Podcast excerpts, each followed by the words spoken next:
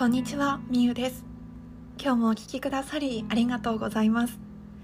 今日のテーマとしては伝えなきゃ伝わらないということをお話ししていきます。早速ですがあなたは思いを伝えられていますか？今日のお話は私が約2年前に書いていた日記をもとにしています。当時私は以前働いていたヨガスタジオを退職する時で毎日お客様からいろんな温かい言葉をいただいていたんですね。そんなことを思っていたのかって驚きと感動の連続の日々でした。私はその時に伝えてくれることの喜びと伝えることの大切さを痛感したんですね。なので今日はその伝えることに関してお話をしていきます。よくカップルや夫婦の喧嘩の原因として言わなくても分かってよとかなんで分からないのと自分が伝えてないのに相手を分かってくれるだろうっていう期待から来るすれ違いがあると思います。でも伝えなくても分かるだろう伝えなくても分かってくれるなんてこの世にはほとんどなくて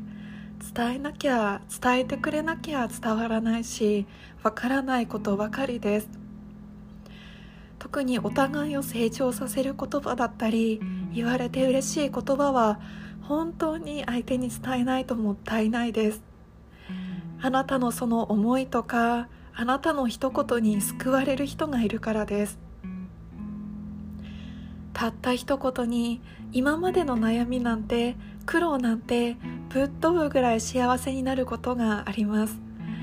たった一言に人生が救われたと感じることだってあるんです。これは過去の私の経験ですがあなたにもそんな経験がありませんか？私は前のヨガスタジオを辞める時までずっとこんな自分が辞めたところで悲しむ人なんていないだろうな。ここで自分ができたことって何だろう。誰かに何かを与えられたことってあるのかなって本気でそう思っていました。でも実際の反応としては本当にたくさんの人が私を必要としてくれていたことが分かったり私のヨガで癒されていたっていうのを伝えてくれた人が本当にたくさんいてびっくりしたんですね。でもそれに気づいたのは伝えてくれる人がいたからです。伝えることってすっごく勇気がいりますよね。私も伝えることは意識していますがやっぱりすごく勇気がいる時照れる時があります。でも自分自身が言葉で救われた経験があるからこそなるべく思いは伝えたいって思っています。きっと過去の私に伝えてくれた人もすっごく勇気を出して伝えてくれた人もいると思います。だって私自身がすっごく驚いたからですね。まさかそんな風に思っていてくれたんだなってすっごくびっくりしました。だからこそ本当に嬉しくて心が丸ごと救われるような感じがしたんです。私たち人間ってそして私たちの心ってとっても脆いです。自信なんて一回つけたと思ったら一瞬でなくなる時もあります。どれだけたくさんの人に必要とされてもその声が聞こえなくなったら一瞬で崩れ落ちてしまう時もあります。不安になってしまうこともあると思います。だからこそ伝えることが大事なんだと思います。私の言葉があなたの言葉が誰かの人生を支えているかもしれません。このポッドキャストを聞いてくださった方からメッセージをいただくことがあります。私は涙が出るぐらい本当に嬉しくて救われています。たった一人でも聞いてくれているんだなって本当に感謝しています。私はあなたの言葉に救われることがあります。あなたも誰かの言葉に救われることがあると思います。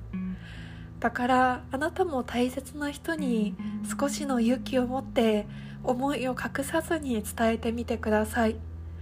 ありがとうの感謝の言葉やこういうところを尊敬しているよとか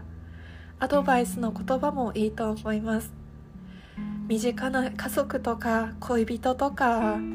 そういう存在にも大好きだよとか普段はちょっと照れてしまう言葉ほど伝えるべきだと思います。今日は伝えなきゃ伝わらないということをテーマにお話をしてきました。私自身が伝えてくれた人がいたことで心の底から救われた経験があったからこそ私も言葉で伝えるインスタグラムやポッドキャストノートなどを通して毎日言葉を通して伝えています。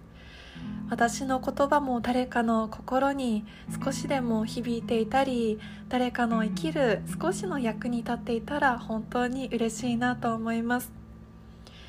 ぜひ今日は大切な誰かに思いを伝えてみてください。たった一言のありがとうからでも大丈夫です。それでは今日もお聴きくださり本当にありがとうございます。あなたの存在が私の力になっています。あなた自身の言葉で救われる人がいます。大切な人に言葉を伝えていきましょう。それではまた明日。